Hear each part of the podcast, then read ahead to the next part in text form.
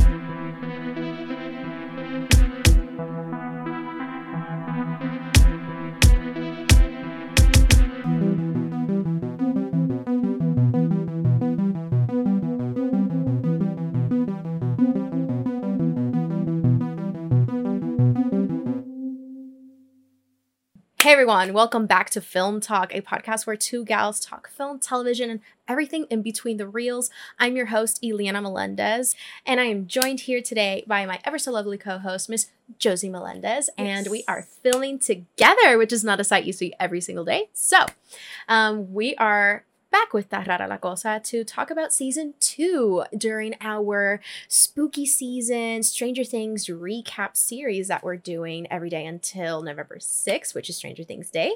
Um, so stay tuned every week so that you can catch us um, revisiting um, a show that we really love. And it's just such a widely beloved show. And honestly has been so much fun to rewatch, especially during Halloween.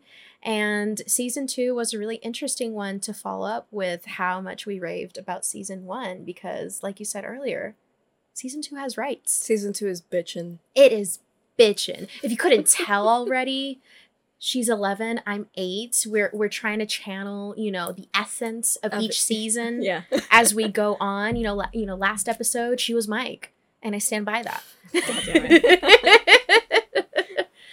so josie as our resident you know season 2 defender let's talk about it I think um I was gonna leave this for later, but let's open with it. Uh season two does get a bad rep. It is one of the seasons that promoted the whole like uh Stranger Things should have ended with season one. right Which honestly I love season two, re exploring it. You like it too a lot and it's mostly because it's a good season. Obviously And a lot of people hate on it because of episode seven. Which Mhm. let's talk about it. The cold open. The cold open sets up episode seven. Yeah. Talking about like the cold open sets up not only episode seven, but it just kind of sets the tone. it just brings us back with a good old car chase because it was honestly a good car chase. And yes, it is perhaps a little bit jarring to get a cold open that we don't get back to until like seven episodes later. But also, Mhm. All of these episodes drop on the same day. So we all know that we were watching it, you know, throughout the weekend when it came out. But yeah, I think, again, it brings us back to Hawkins, Indiana. It brings us back to our beloved characters just a year later, set a year later after Mhm. the first season. And we get to see Will, you know, and his family still recovering from the trauma of season one. And, you know, at rewatching it, I realized, shit, wait, Will's barely in Stranger Things in the first season. Mhm. Like Noah Schnapp actually snaps off in season two. I hated that just as much as all of you listening. Don't worry about it. So, yeah, I think it's really Will's season Yeah. and it remains Will's season until I think season five is going to bring us back to that. Um, you know, with Eleven, I think Eleven and and Will are kind of a dyad of the Force. yeah. because season three kind of plays around with it because it's the first time that, and we'll discuss this obviously in that episode. It's the first time that he's ac- he actually gets to be normal. mm-hmm. Yeah, that's why he has so many frictions with so many other people in the groups because all like they're being teenagers. They're they're, they're young. They're getting in pairings and all that, and he's left to himself because of course, Mm-hmm. no matter what they say, um, Will is queer. So Will not- and Will's been queer since episode one. They've been hinting at it So that's since the the, first episode. So that's the thing. In season two, uh, we really dive into the trauma because, of course, this season takes away a lot from The Exorcist, mm-hmm. and that's what he goes through. He goes through a possession from the Mind Flayer, and all of the trauma that's built up from first season and the second season like rises to like the maximum point in this one, and then season three like deals with that in a better sense. Mhm. Then season four is like the most normal season for him, which is which great. is so it's Yeah. so wild. But- it took all of that. But yeah, like with uh, all this conversation about season three and four, which we will discuss later, but Mhm. I'm mentioning it because Will is such an important character. The entire show revolves around his presence. He is the Mhm. catalyst of the show. And because people you, know you normally you would think 11 is like Mhm. basically the star of the show but truly will is just as if not more important than 11 yeah, like you can't have the show without either of them. If No. you don't have Eleven, you don't have the show. But also, if you don't have Will, you don't have a problem. Mhm. And which is not He brings which is the not to say that. Will is a problem. It's It's just the that the world the world it's is conflict. testing him. the world is testing him and he didn't study and he needs a break because he's just a kid. And um, now that we're talking about it, just spitballing here because this is a conversation. Before I forget, one thing that I found very interesting is that at the end of season two, and I know I'm jumping, but like, I just wanted to- parkour I just want to discuss it because at the end of season two, talking about uh, queerness, when all of the kids are getting asked out at the snowball, mm-hmm. Will gets asked out and he freaks out, and the first person he looks at is Mike, and Mike is like, "Go," and I'm like, I paused it. I had to go back, and I'm like, he literally like Will turns to Mike because he does not. He's you would think that it's just a a small boy just being like, no, I don't want to dance. Oh my god, I'm so nervous because also like he is a shy kid. He's very reserved, so it's understandable within his character, but also the fact that he just makes straight eye contact with Mike, and Mike is like, go dance with her, and I'm like. Mhm. Knowing what we know now, I'm like, they can't, and I will not There's- be gaslit. listen they are luca and alberto and you cannot tell me otherwise because let's talk about we always talk about like will you know will's not exactly one to pine over mike he is very very close with mike and he depends on mike mike is the most fierce protector of will especially in this season. Like he he screamed and fought for him constantly. I mean even from season one he always believed that he was out there and he was alive. Um, but in season two, Mike was like the main person, if not the only person, to really notice and see Mhm. Will be not okay and be concerned and take care of him. Which was also from a selfish standpoint because Mike was obviously super peeved because um, Max is trying to infiltrate Mm-hmm. the group, quote unquote, Mhm. and he misses 11. So he holds on to him. That's not a bad thing because it's also very curious that there is such a connection between the two of them, considering that in season one, Dustin is like, oh, like Lucas and you, like you're best friends. Like I get it. I'm not taking it personally because I joined the group way later. But also in this season, um, in one of my favorite scenes, which we'll discuss a little bit more later, um, Mhm. they're trying to remind Will of who he is, and Mike has so many memories with him that it's like there's a genuine connection and like love and care there. yeah, like you could say it's brotherly love, maybe for Mike, but like Because Mike is also such a clueless fuck. he really is. And Lucas tells him in season one, he's like, You are so oblivious. And that's, you know, there's just people like that. And, it, and it makes it Dustin also interesting. tells him so. Dustin, honestly. I mean, he's clearly oblivious if he showed up to California dressed like that. Drag her, slay her, sipping on that true tea, hunty. Gag.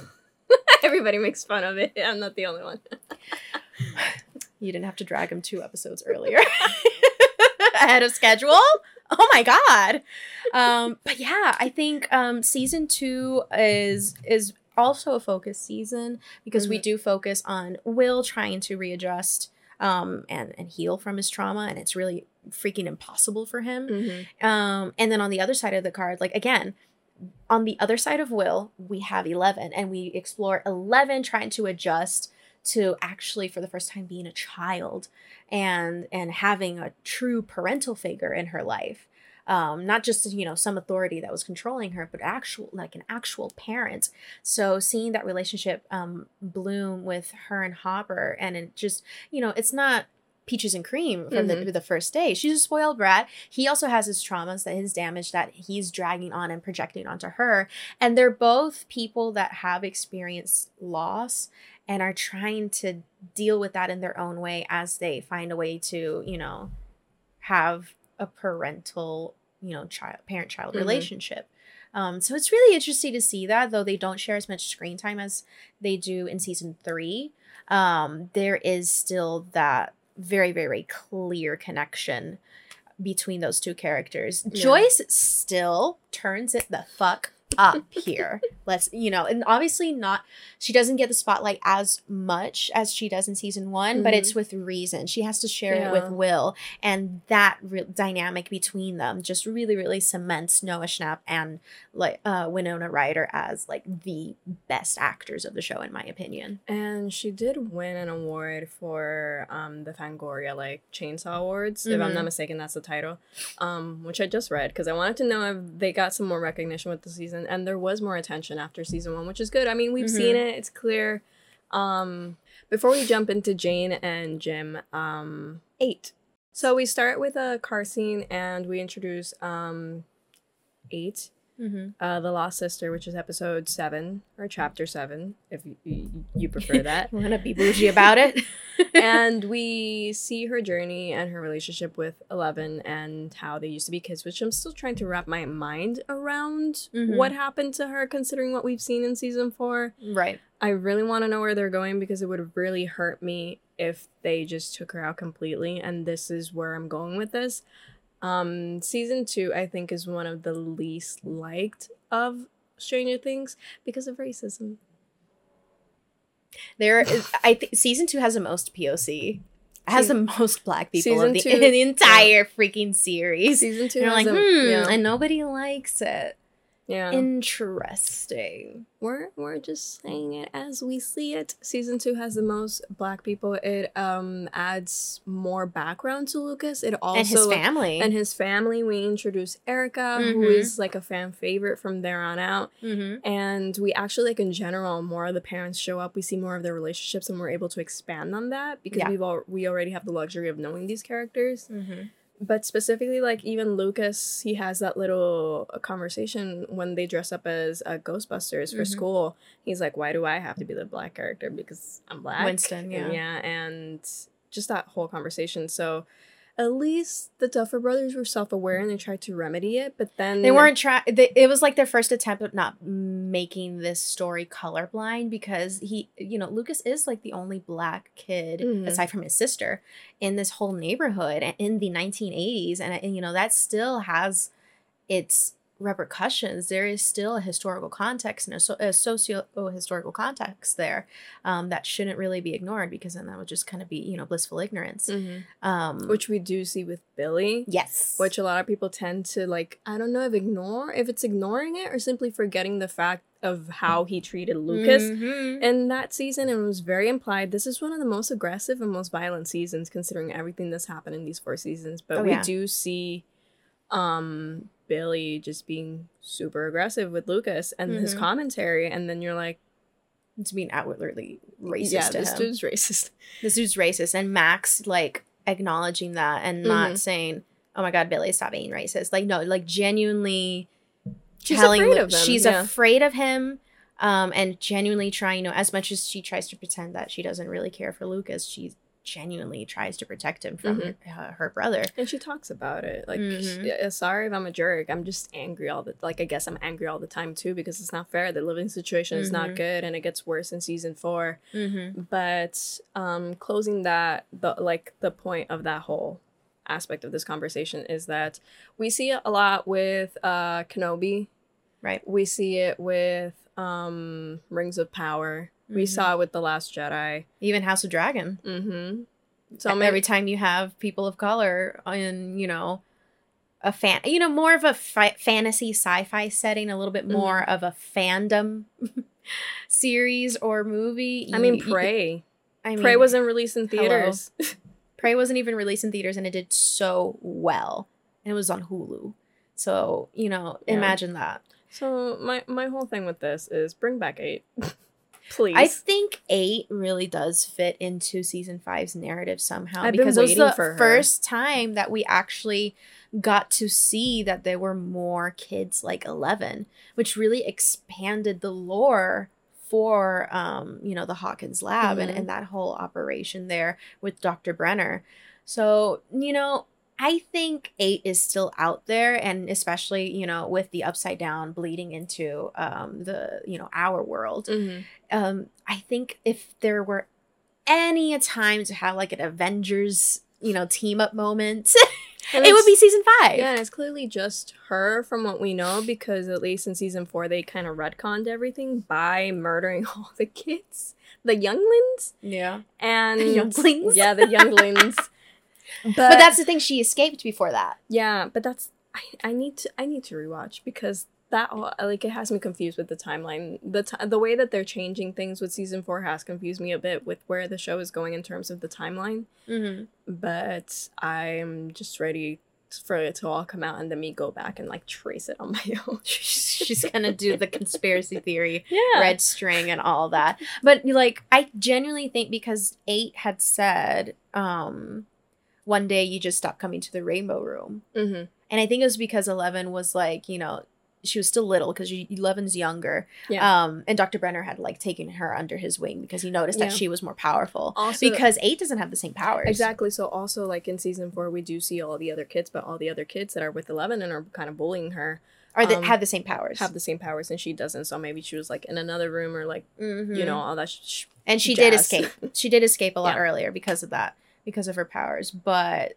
I feel like that's like a way to make sense of it. Duffer Brothers, Mm-hmm. you can, you know, take note. Yeah. Anyways, this is why we're discussing it. Bring her back. That's all we want to say. So Bring her back. going back to Jim and Jane, Mhm. uh, really JJ. loved it. JJ really loved their dynamic. I thought it was very wholesome, and that reveal, and also when he's dancing and they're like sprucing up the house. I just I love Jim Hopper, and Just David Harbour is just so he's so infinitely good. charismatic. That's why season three just hurt me so much, and we'll get into that. Like I'm getting emotional right now because I remember season three hurt me. I remember I was rewatching. I rewatched season three twice the same day it came out Jesus. because I love these characters. No, that's the thing. I just it just goes to show like the show. It's very comforting. You get these characters, Mhm. especially like David Harbour puts so much into Jim Hopper, and yes, he's super flawed. Anti-hero by Taylor Swift plays in the background because it's he's he's also just a character you can relate to because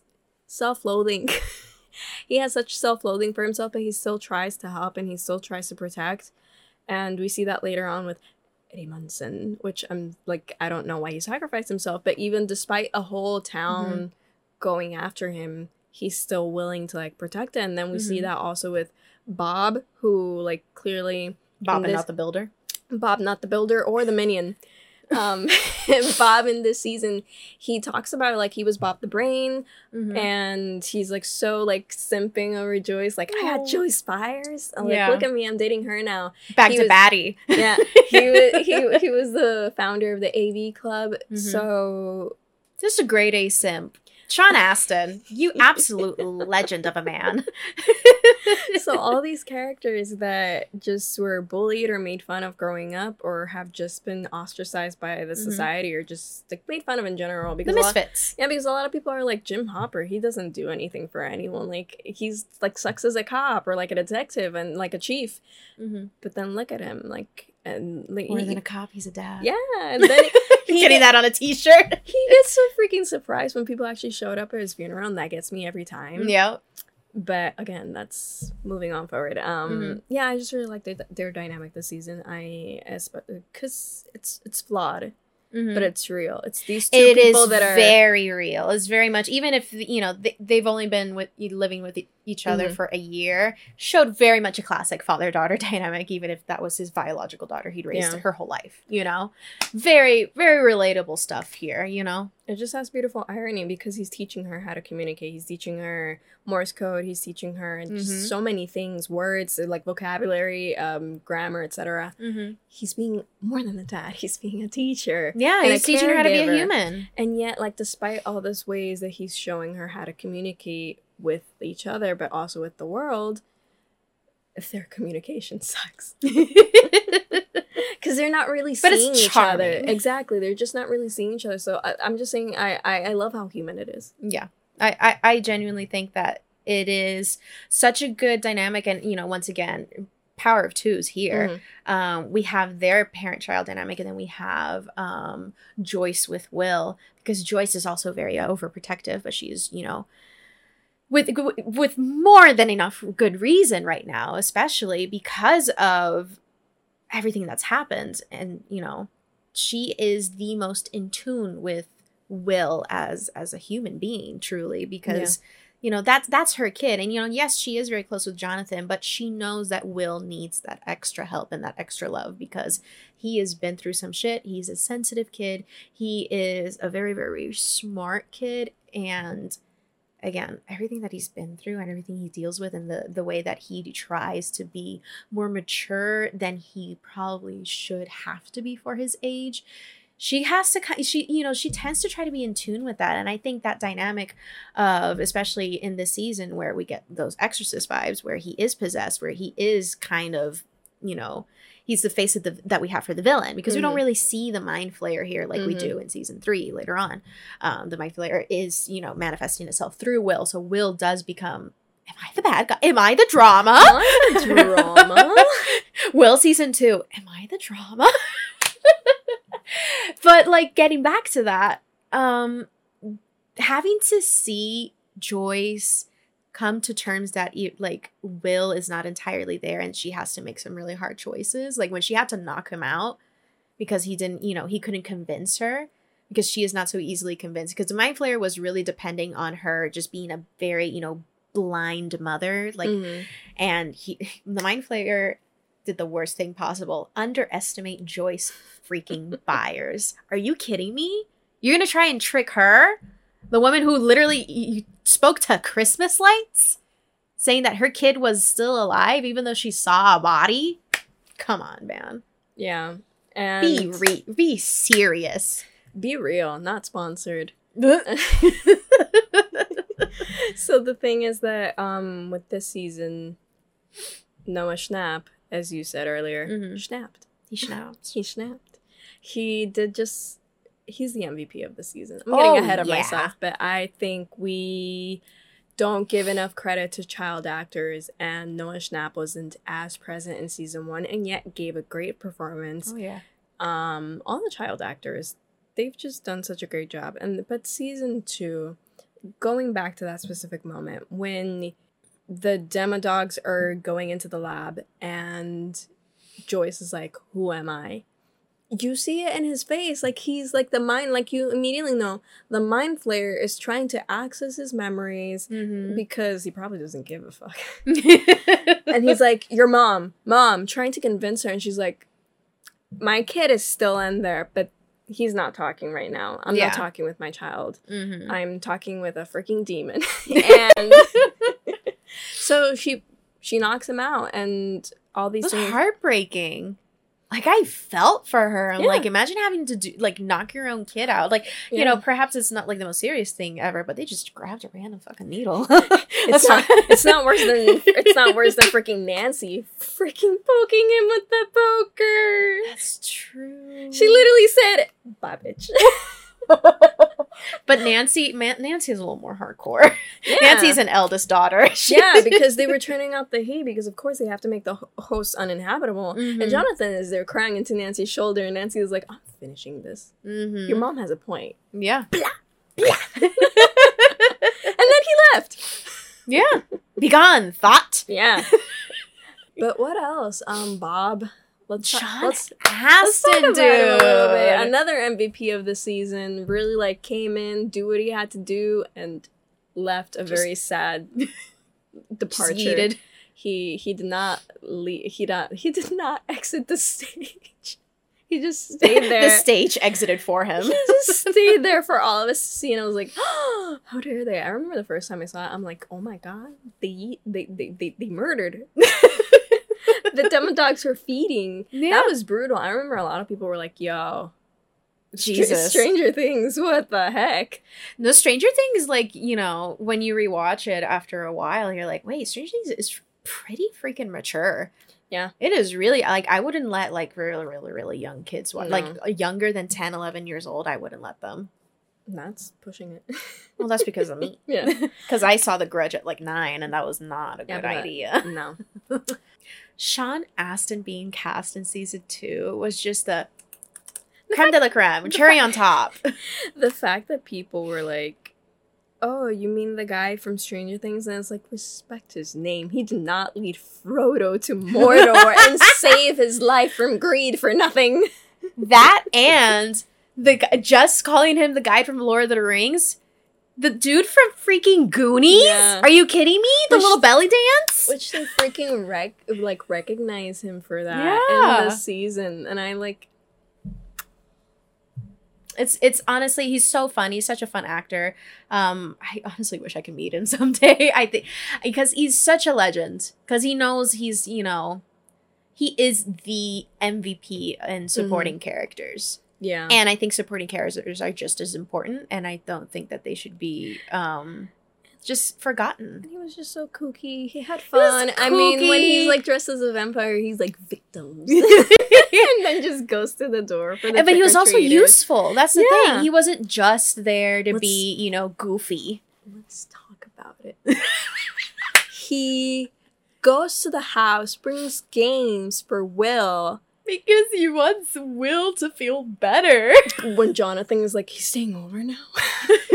Oh, he's God. But when he shows up and all this craziness is happening, Mm-hmm. and he's questioning it. But he's not stopping them. He's not Mhm. gaslighting her like her ex husband. He's still being supportive, but Mhm. obviously not going in blind. He still has questions because he's an inquisitive person. Mhm. But como yo te había mencionado el otro día, and we were talking about this, and Right. I love how you said like, I mean, podría ser descri- de- like described as un bobolón. He could But be Bobito, brave. but, But he- that's the thing. He's not an idiot. He's just he he's soft. Yeah, he could be kind of just you know kind of too innocent and too nice for his own good, but he is brave. He's a courageous, trustful person, and I think that's what really makes him the MVP here. And I don't know, man. I, think his relationship with Joyce was really interesting. Though Joyce, here's another another balance, little power balance here. We have we explored Joyce um trying to heal from her own trauma with um Bob. So Joyce and Bob um are actually like a very very realistic relationship.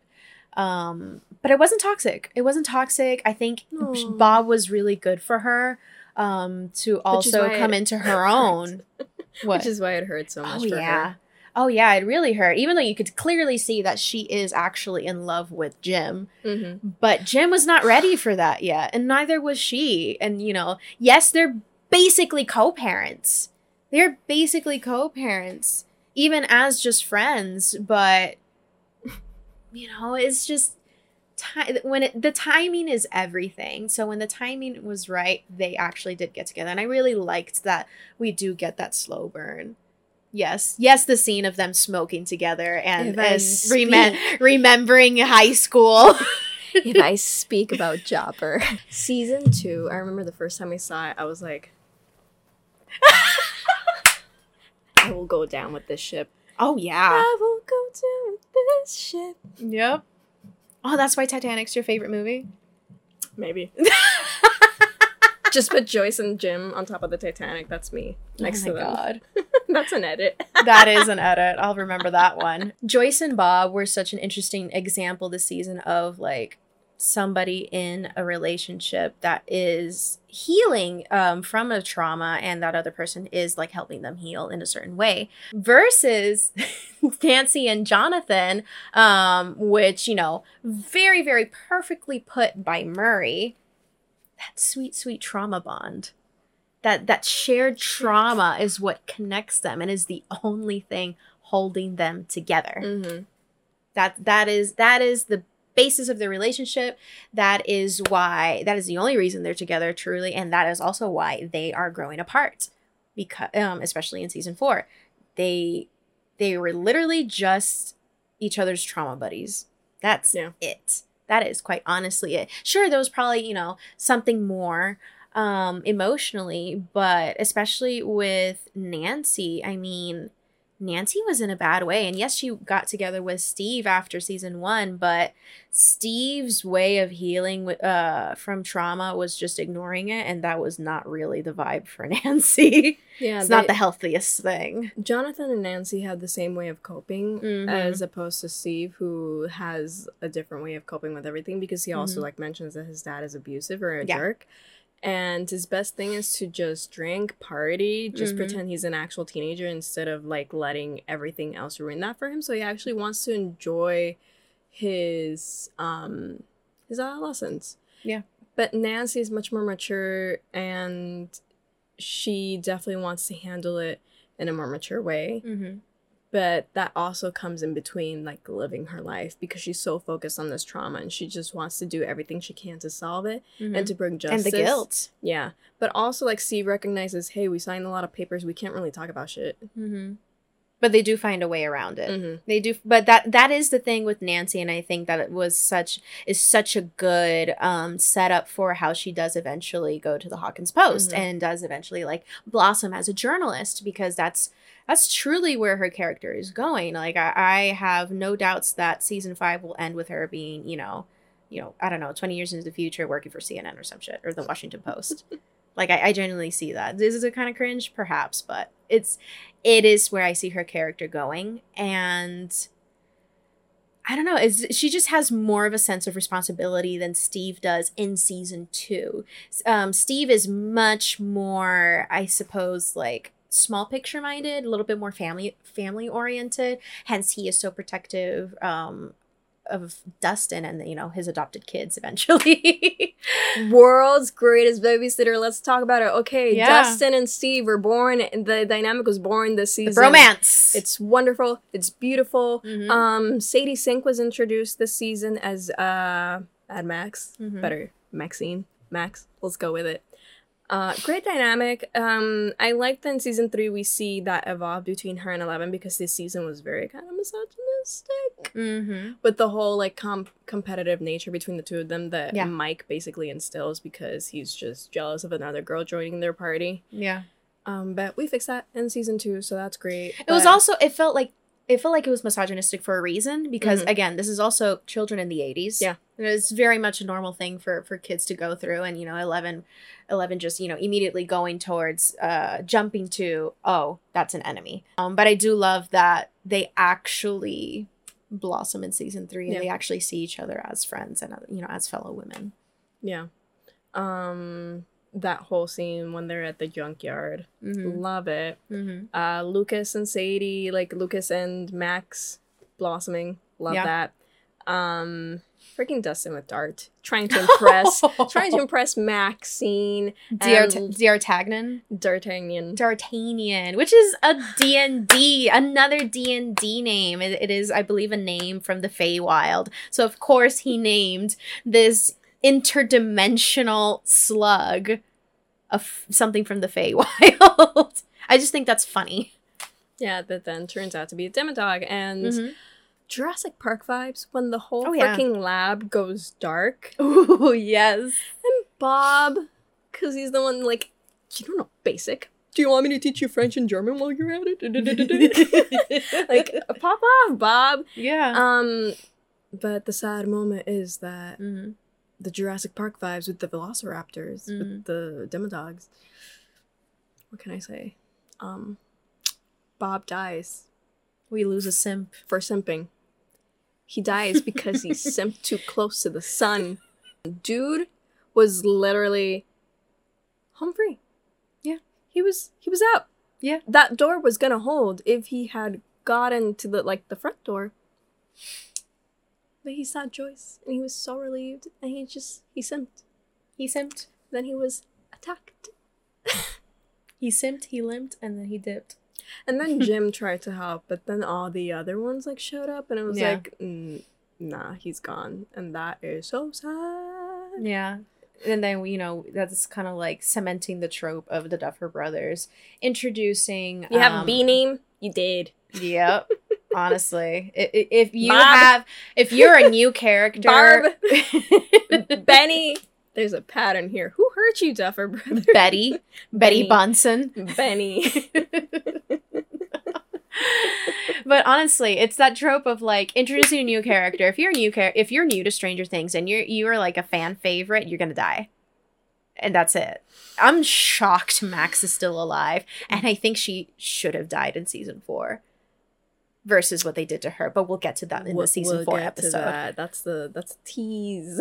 that's a teaser because it's está fuerte la cosa. No está rara la Está cosa. rara, está fuerte. Está fuerte la cosa That's- con That's uh, rough, con buddy. Max. Oh yeah, But you know Betty Buns. Betty Bunsen. they really did that on purpose. Like he doesn't have a B name. He's not gonna die. And then like Psych. he did. But going back, Bob died for being a simp. Mhm. Um, Billy, freaking Billy, Billy, another B name. Season four, season three. Sorry. Eddie Munson was really just the odd one out. Yeah, Wow, I know. I don't. I don't know what's logic there. that's, That's, crazy. I know. I just want to talk.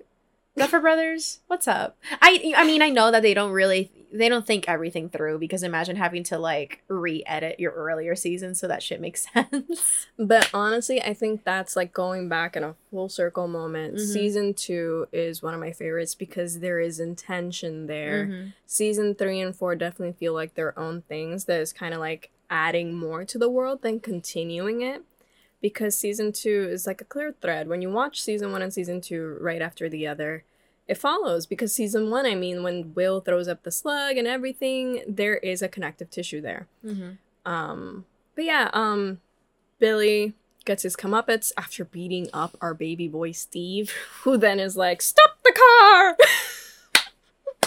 which I love. I, I loved rewatching the season because then I went like after I hadn't rewatched the seasons Mhm. as I usually do before season four. So doing this now after watching season four, when Steve says like, "You're not driving my car again to Max," I didn't catch that when I watched season four. But then in this one, I'm like, right, dude was straight up traumatized Yeah. that this redhead was driving his was driving her brother's car Yep. Yep. at Yep. the speed of light because that car vrooms.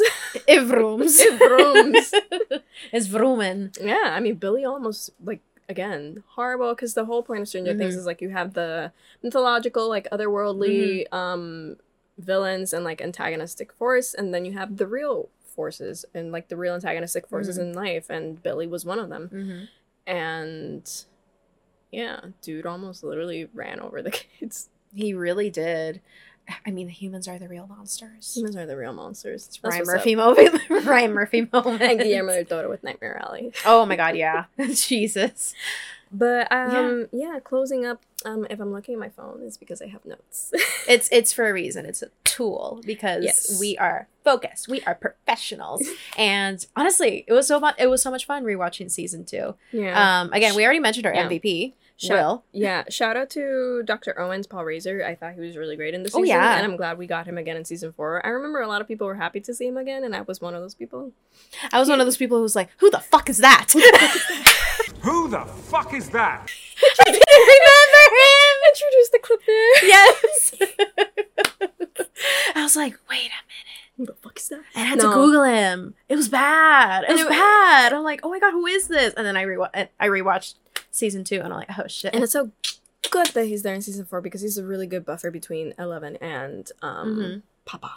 Papa, Papa, can you hear me? But yes, um, last two points. My favorite season uh, that I hinted at earlier, um, my favorite moment of the season, sorry, Mhm. is when Will is tapping the chair and they're playing uh, Should I Stay or Should I Go? And they're Mhm. trying to like remind him um, of who he is so they can like destroy, like, or yeah, defeat the Mind Flayer. So that's my favorite moment of the season. What is yours? Ooh, um, I, it's gonna be silly.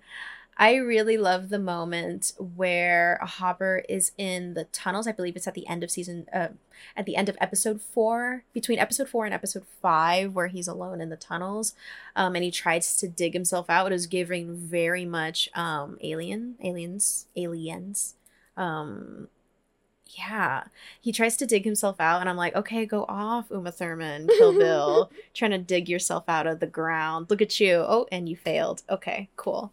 Um, and then you know he gets wrapped up, and it's it's given you know alien vibes again. But I did get you know I did get a little Kill Bill there, but I really I don't know I just really like that sequence because it is again I really like when Stranger Things just really lets loose on being very eerie and just like keeping the stakes high because they Yeah. only have eight episodes to Yeah. do this. And also, the season just popped off. Like they got a bigger budget, which Mhm. it bothered me a little bit because the practical effects on the first season were so endearing. Mm-hmm. And then this time, when Eleven is running down the hallway at the school, and the vines aren't don't look the same as in the first one because Right. it's CGI. It's not. They're not actually Mhm. there.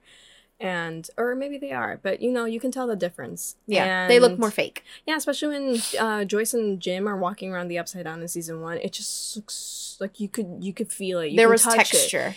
And that's that thing but Mhm. um the music definitely like oh yeah, um everything that makes stranger things like was cemented in uh season two the music the visuals the um, synthy score. yeah the synthy score when they're preparing for the junkyard that song Yeah. um, so good and yeah i guess the other thing is that um this season also like very much cements the whole dungeons and dragon aspect especially in episode 8 Mhm. when Eleven shows up at the house and um they're all holding different weapons and like Will uh, Mike has something that looks like a chalice. Mhm. Uh, Lucas has his little slingshot, Mhm. and Nancy has a gun, of course. So Mhm. each of them have something that represents what their class might be on Dungeons and Dragons. Yeah, I think I'm gonna close like with this. I'm gonna like make a little chart of like who's Yeah. who's who, whose class is what. I'm gonna think on it. Um, Yeah. I'm sure somebody has already done it, but I'm I gonna do my take. I googled, and there are some charts, but they don't have all the characters. Like I couldn't find one for Ooh. Nancy. Nancy's an artificer. Yeah. Full stop. She is my Someone- steampunky weapons queen. Someone She's put crafty. Dustin as an artificer. Really? Yeah. I could see that. Okay. Okay. I can see I can see he's either like an artificer or a warlock. Like a little bit of both. A little bit of both. Lucas, I feel, could be the rogue. Um I know Erica was also a rogue, and someone put Nancy as a rogue in one. mm, perhaps, perhaps. yeah, they ex- they're out there. Yeah. We'll, we'll, we'll- think on it because I think it's fun. We saw we were at the the movie today. We were at a film festival today, um, and we saw the Dungeons and Dragons Honor Amongst Thieves uh poster, and and we were like, hey. I'm excited. Is it probably going to be super cringe? Perhaps, but Maybe. so Chris, is Dungeons and Dragons. Chris Pine is in there. He's a bard. We're fine. It's That's fine. all that matters. So But yeah, Um, who did you identify with this season? so we both agree Santa character Noah Schnapp. Oh yeah, Um, follow quick follow up is probably Sean Astin. So those two. oh yeah. Um, I related the most to Dustin this season. Dustin, a little boy with a little crush. I, I, he's just so precious. I, I see so much of myself in Dustin. and I'm like, you're so you're so sweet. You're so kind hearted. Um, yeah, I don't want to really copy you, but I feel like I do. Like I genuinely just kept falling because Dustin's my favorite character. Like I kept falling in love and love and love with Dustin as a character. So I really did see myself in him this season. Um, but honestly, uh, Eleven, Eleven's um journey and i think that's also we can close on defending episode 7 episode 7 is crucial to 11's development Yeah. Episode 7 really allows 11 for the first time to exist in the world on her own. Be her own person. she's she's being her own person and that allowed her to finally put into perspective the importance of her friends and family. Because yeah nobody's gonna save her but the she can save them. And she that's when she you know she finally learns you know a little bit of maturity uh, responsibility. She feels responsible for for these people because at the end of the day even though she doesn't really remember it they took her in. It's the least Yeah. she can do. it's the least she can do and she kind of caused this you know mm-hmm.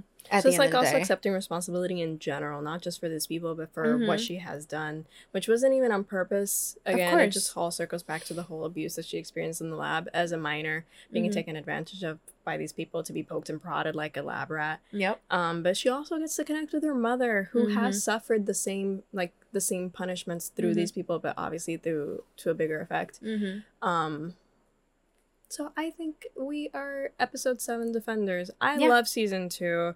It's I- a solid season. If you don't like it because of episode seven, I will not accept your argument. Honestly, and you know, watching episode seven, I'm like, yeah, I can get that it can feel a little bit slow because it is so focused on her. also, you but just- also- you end on the demodogs freaking yeah, infiltrating the lab, about to infiltrate it, it's a like, good ending to like, that episode. we need to go back. Yeah. But also, like, I can understand, like, watching it the first time, it must be very jarring. But Mhm. having had, like, having the knowledge that I have now, I just go back and I'm like, okay, Mhm. it's time to chill and hang out with Eleven and these punk rockers. Yeah, I think um, it really goes to show that uh, even with a limited episode run, you it is possible to tell a complete story. It is possible to tell a balanced narrative. Mhm. Take notes, Disney Marvel Plus. Disney Marvel Plus. Take notes. Anyways, where can they find you, Josie? You can find me at the Josie Marie on Twitter and Letterboxd. And you can find me at Captain Melendez on Twitter and Letterboxd. And you can subscribe and follow Film Talk on YouTube, Spotify, Apple Podcasts, anywhere you listen or watch podcasts. And you can follow us on Twitter at Film Talk. Before we go, what are you most looking forward to with season three? Alexi, I'm ready. I'm, I, I love having, Ale- Ale- Alexi. I love having my heart broken apparently because that death also like freaked me out. Yeah. like, mm, mm, Alexi. He, they make us love characters and then they kill them. they really but do. um, I guess the fashion, the mall. I really love the mall. Freaking Scoops Ahoy, everything. I love the aesthetic of season Mhm. three, so I'm happy to just jump into that again. I'm excited. So, and I'm excited to record it and I'm excited to talk about it and share it with all you guys. If you all have been listening along, watching along, um, and rewatching with us, let us know in the comments who was your MVP of season two. Are you a s- episode seven defender? Um, who do you relate to the most? And what are you most excited for um, when rewatching, or if you already rewatched season three? What's what's what's your favorite part of season three, or what's your favorite part of season two? What are you most excited for for season three? There we go. Let us know in the comments below, respectfully. Um, stay tuned every week. Um, we have two episodes left of this wonderful series, and I hope that you all are enjoying it. And if you want more, again, be sure to check out our channel and check out everything else that we have going on. In the meantime, stay spooky, And stay frosty, boys. stay frosty, boys.